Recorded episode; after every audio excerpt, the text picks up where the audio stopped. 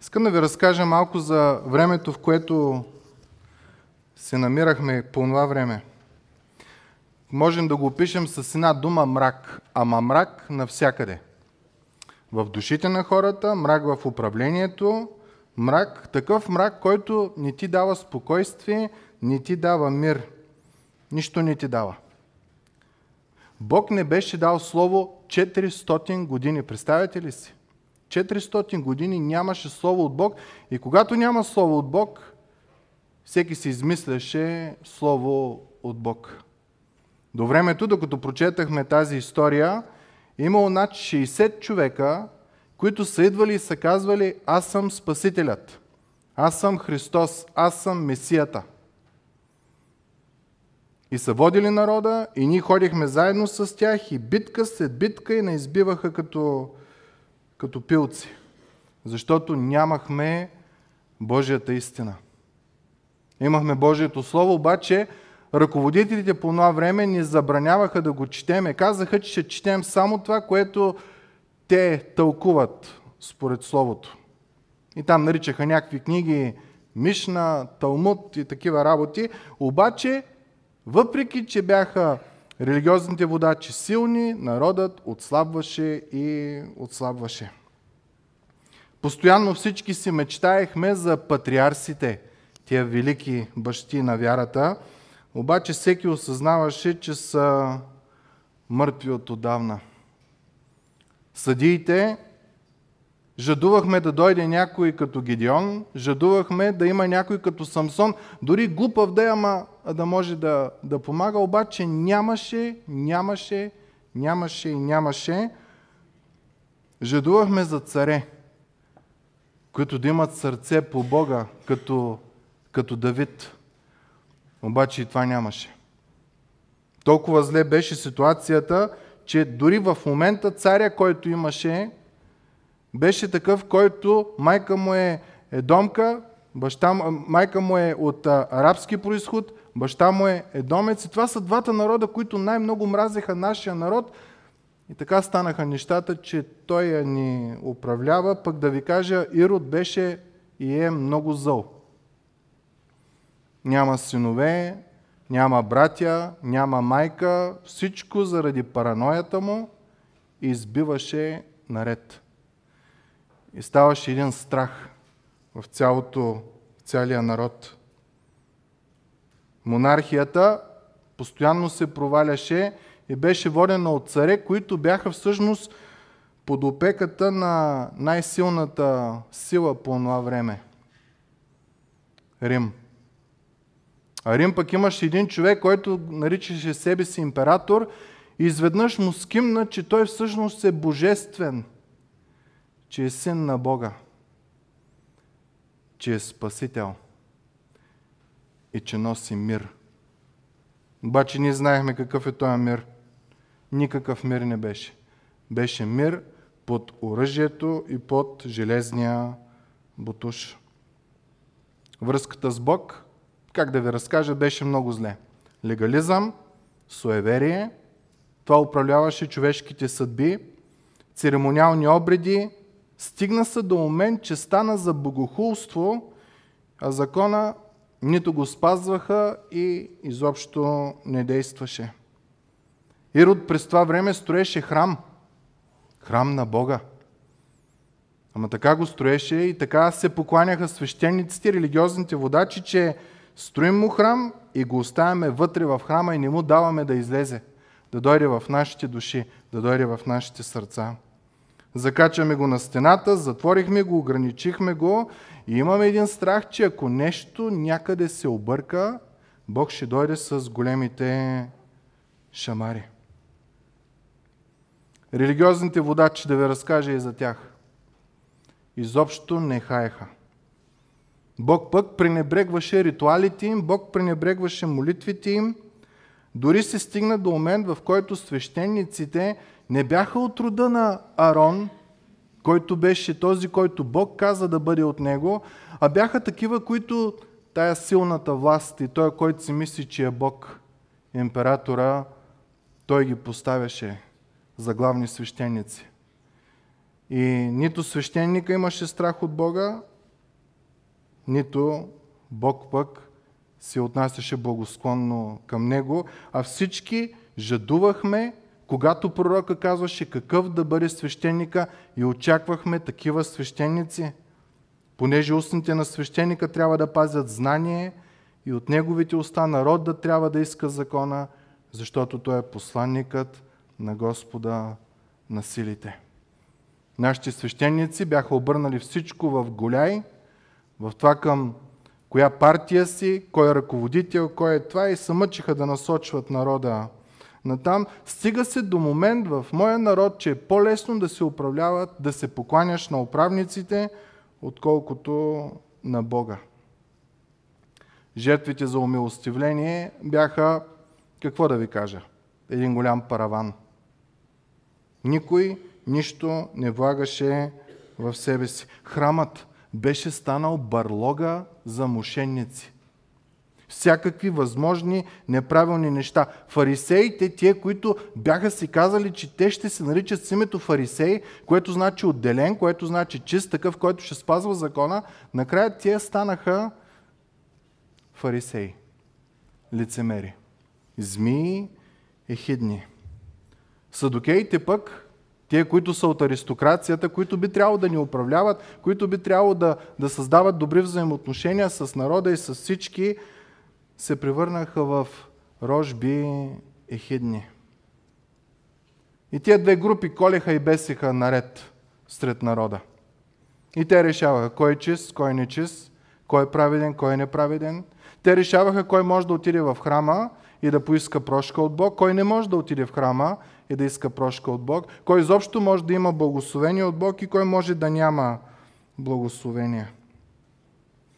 Една от тия групи, които най-много страдаха, беше нашата група, групата на овчарите. И бяхме такива, които в, в древно време, знаете, един от най-великите царе на нашия народ беше овчар, беше пастир Давид. И беше човек по Божието сърце. И когато той пишеше песня за прослава на Господа, една от песните беше Господ е пастир мой. Та по онова време, когато беше хубавото, доброто време, пастирите, овчарите бяха на, на висота, защото напомняха на хората за Божията грижа към тях. Обаче в днешно време ние сме най-презряните, най-изоставените.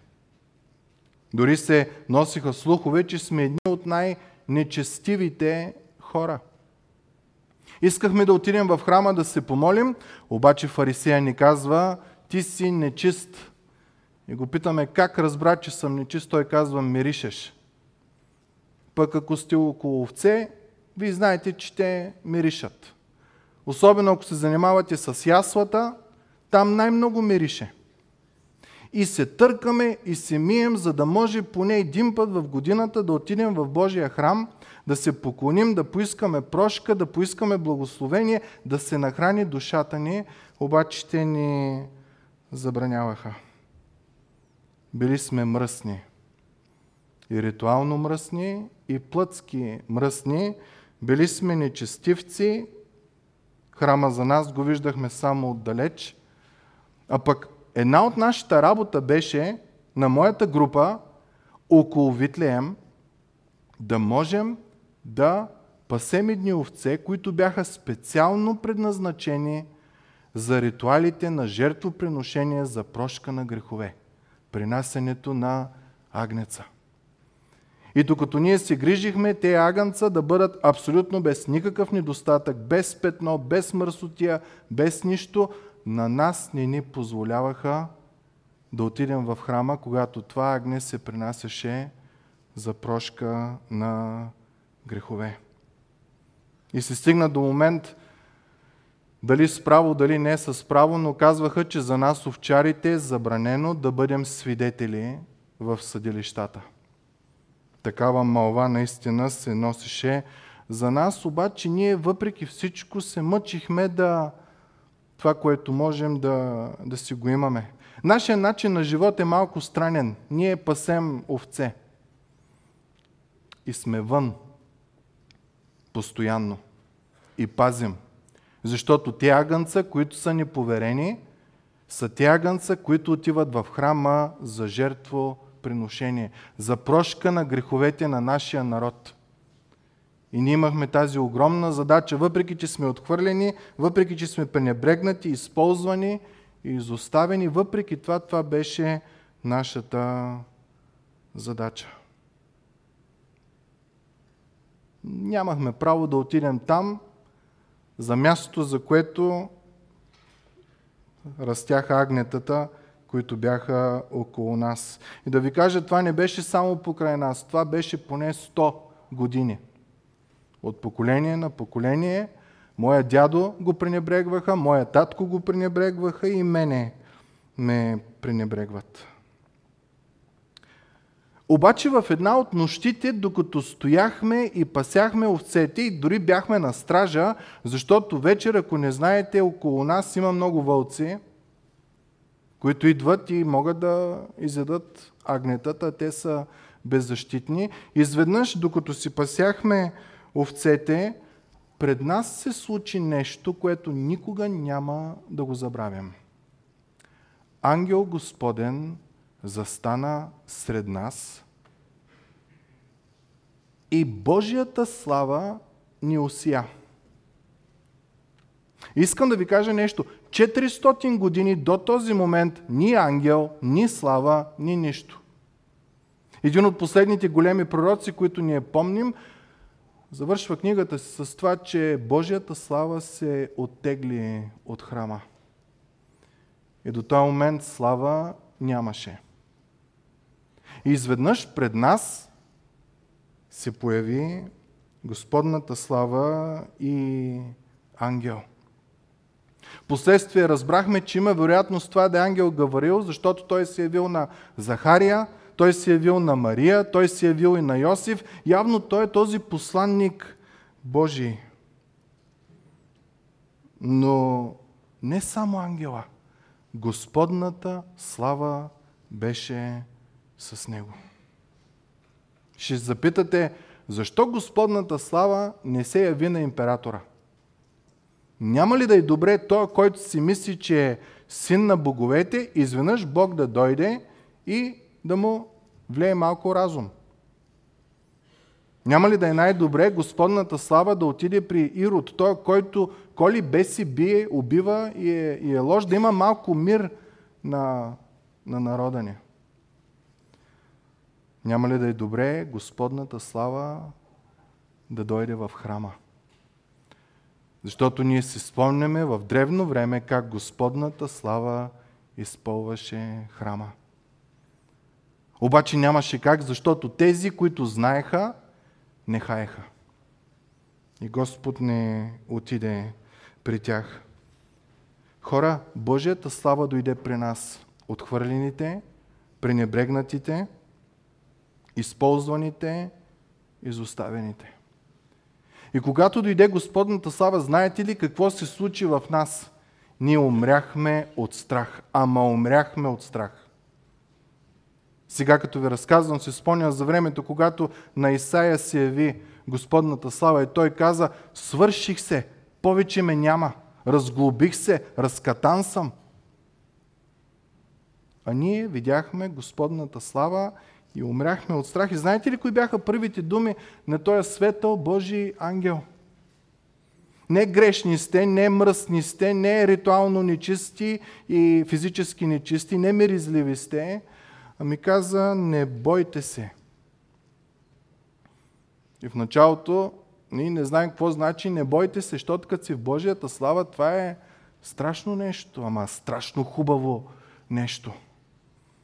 Защото обляни от светлината на Божията слава, ангела каза, не бойте се, защото ето, благовестявам ви голяма радост, която ще бъде за всички човеци. В момента, в който той го каза, ние веднага си сетихме, че преди, може би, 14 години, когато се роди този, който си мисли, че е синът на боговете императора в Рим, излезе една всеобща новина по целия свят, която започваше с думите Блага вест за целия свят. И си казахме, а, сега, какво ще става? Коя е благата вест на императора?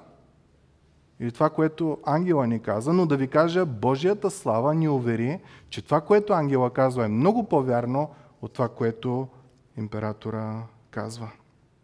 И ангела продължи, защото днес ви се роди в Давидовия град Спасител, който е Христос, Господ.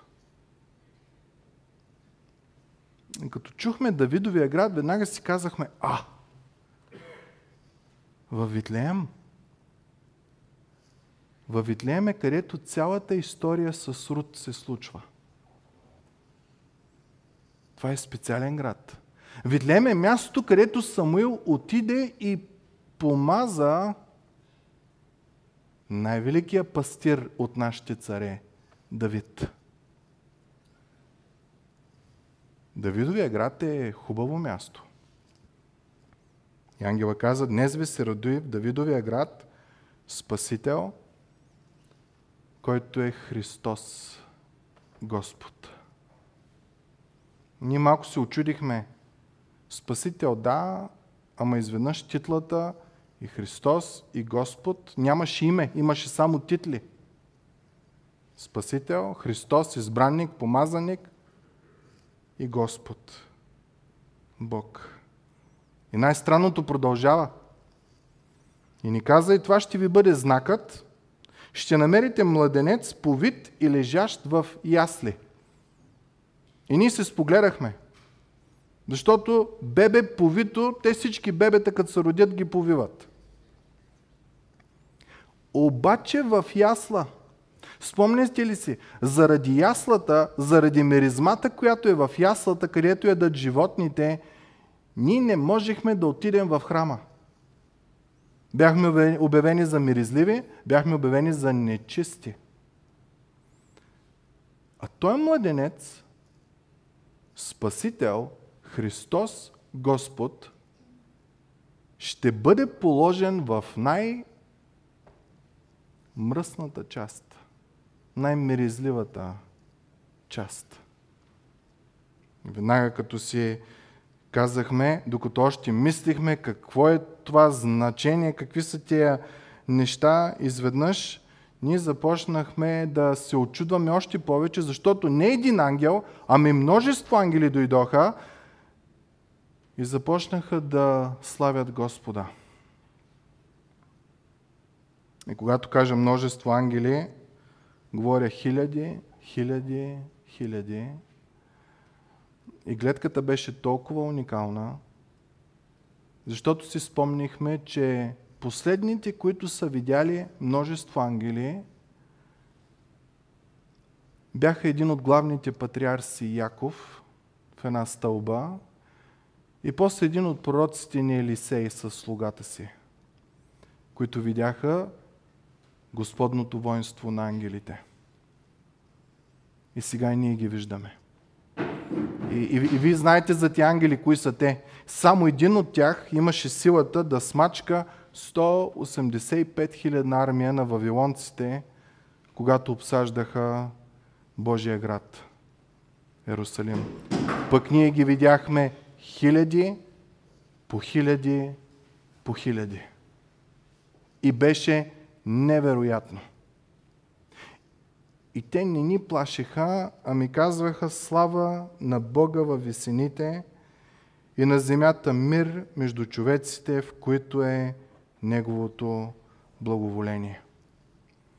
Не знам дали обърнахте внимание на това, което преди малко ви цитирахме, какво чухме, но ние чухме не се страхувай, ние чухме блага вест, ние чухме радост, радост за всички човеци, ние чухме за Спасител, ние чухме за Христос, ние чухме за, за Господ, ние чухме за мир между човеците.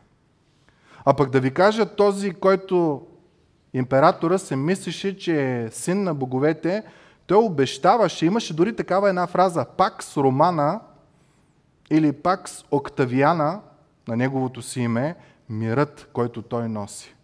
Ама аз ви казах, че този мир не беше хубав мир. Този мир убиваше всичко. И като махнеш всичко, то друго не остава. Затова имаше мир. Всеки мълчеше. Но тук ни се говореше за друг мир и този мир беше споделен от това небесно воинство, което може да смачка абсолютно всичко на, на цялата земя. Но продължаваше в нас проблема как може този цар, Христос, Господ, Спасител, да стои в хранилката на животните. В яслата. Ма там най-мерише.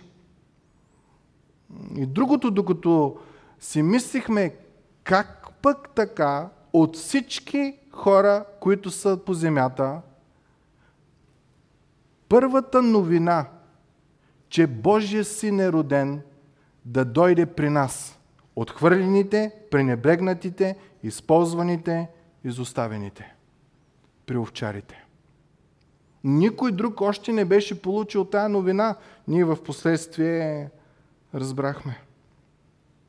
Ще кажеш, че Господ използваше глуповото на света, за да посрами мъдрото.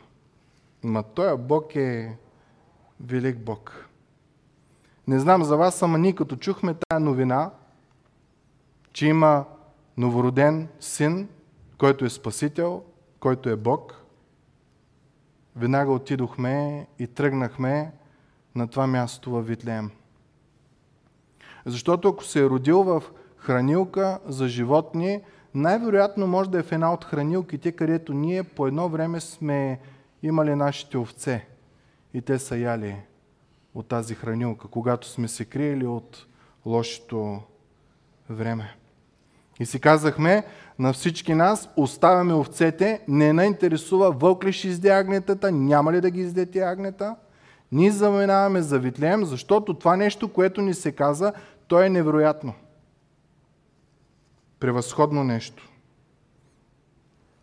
И се забързахме. И отидахме бързо и много лесно намерихме това бебе.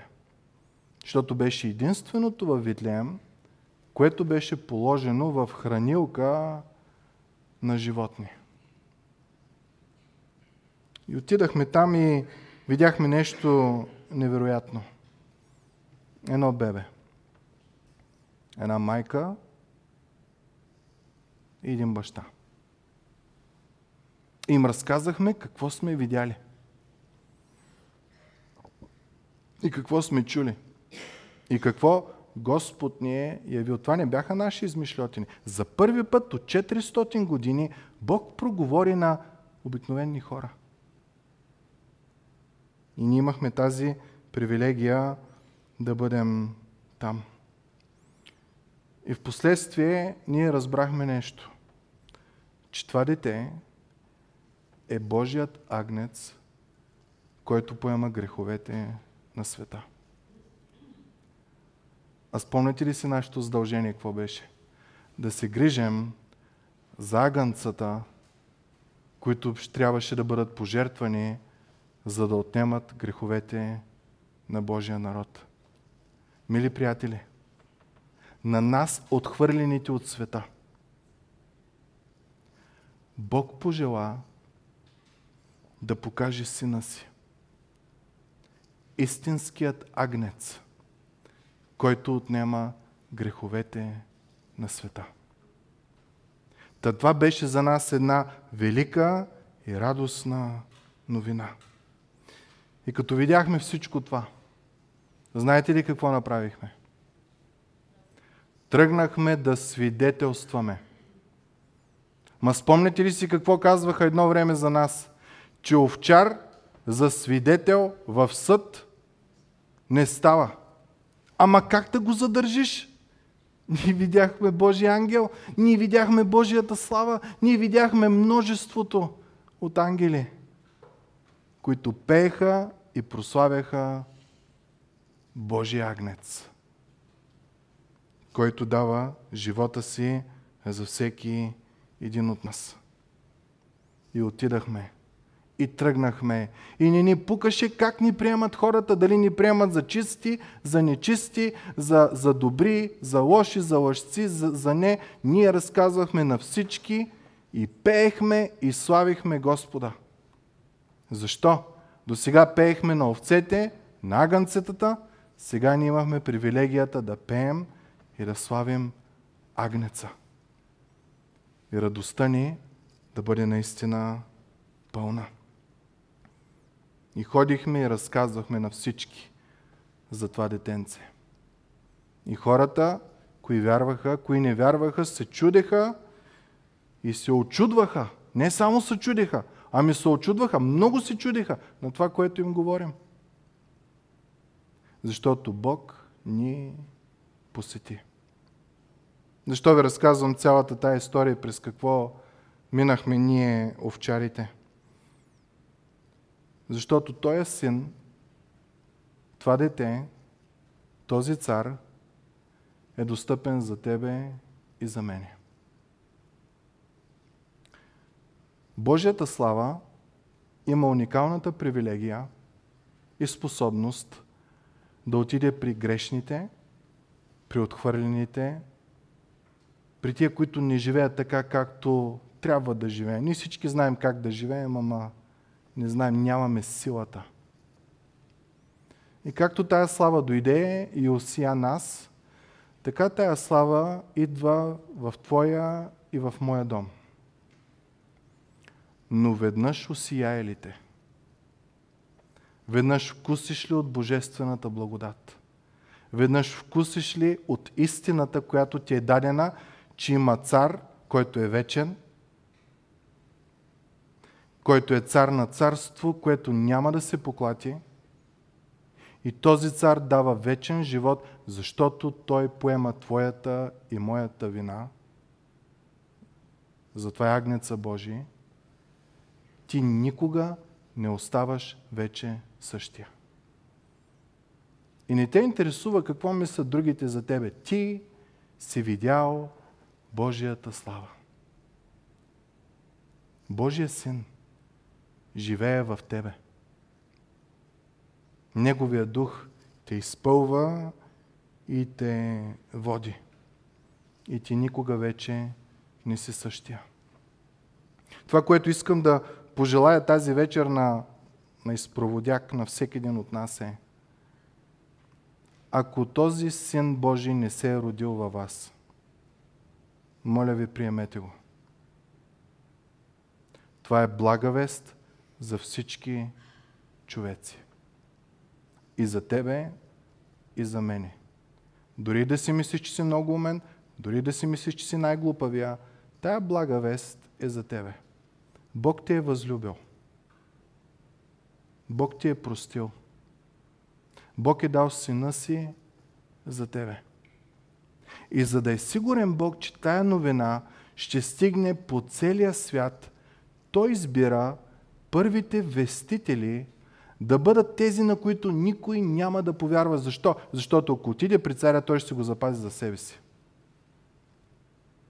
Ако отиде при религиозния водач, той ще го запази за себе си ще имаме едно тайно учение, което само определени хора имат достъп до него. Но не.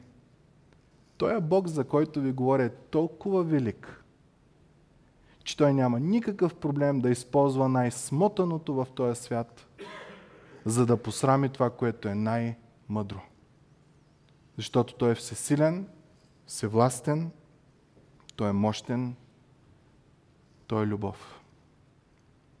Защото Бог толкова възлюби света, че даде своят единороден син, за да не погине никой, който вярва в Него, но да има вечен живот. Господ да ни благослови. И винаги в Библията примерът за факта, в който Бог идва в живота на даден човек, на дадено общество е светлина в мрака. Сега в този мрак аз бих искал да запалим тези свещи, които са около нас и това да бъде един символ на Божията светлина, осветяваща света чрез нас. И ще го направим така. Първата свещ ще бъде запалена. И оттам нататък всеки един трябва да запали от свеща на другия. Това е начина, както овчарите благовестваха. Хваляха, славяха Бога и разказваха на всички. В момента, в който ти благовестваш, мили братко и сестро, ти даваш светлина на човек, който живее в мрак. Така че аз ще запаля свещите на първите а, човека и оттам нататък те ще ги раздадат нататъка. Свеща, която е а, незапалена, нея я накланяйте, защото ако наклоните запалената, ще се олеете с, с восък. Точно така. Ето и децата знаят. Да не объркаме тактиката.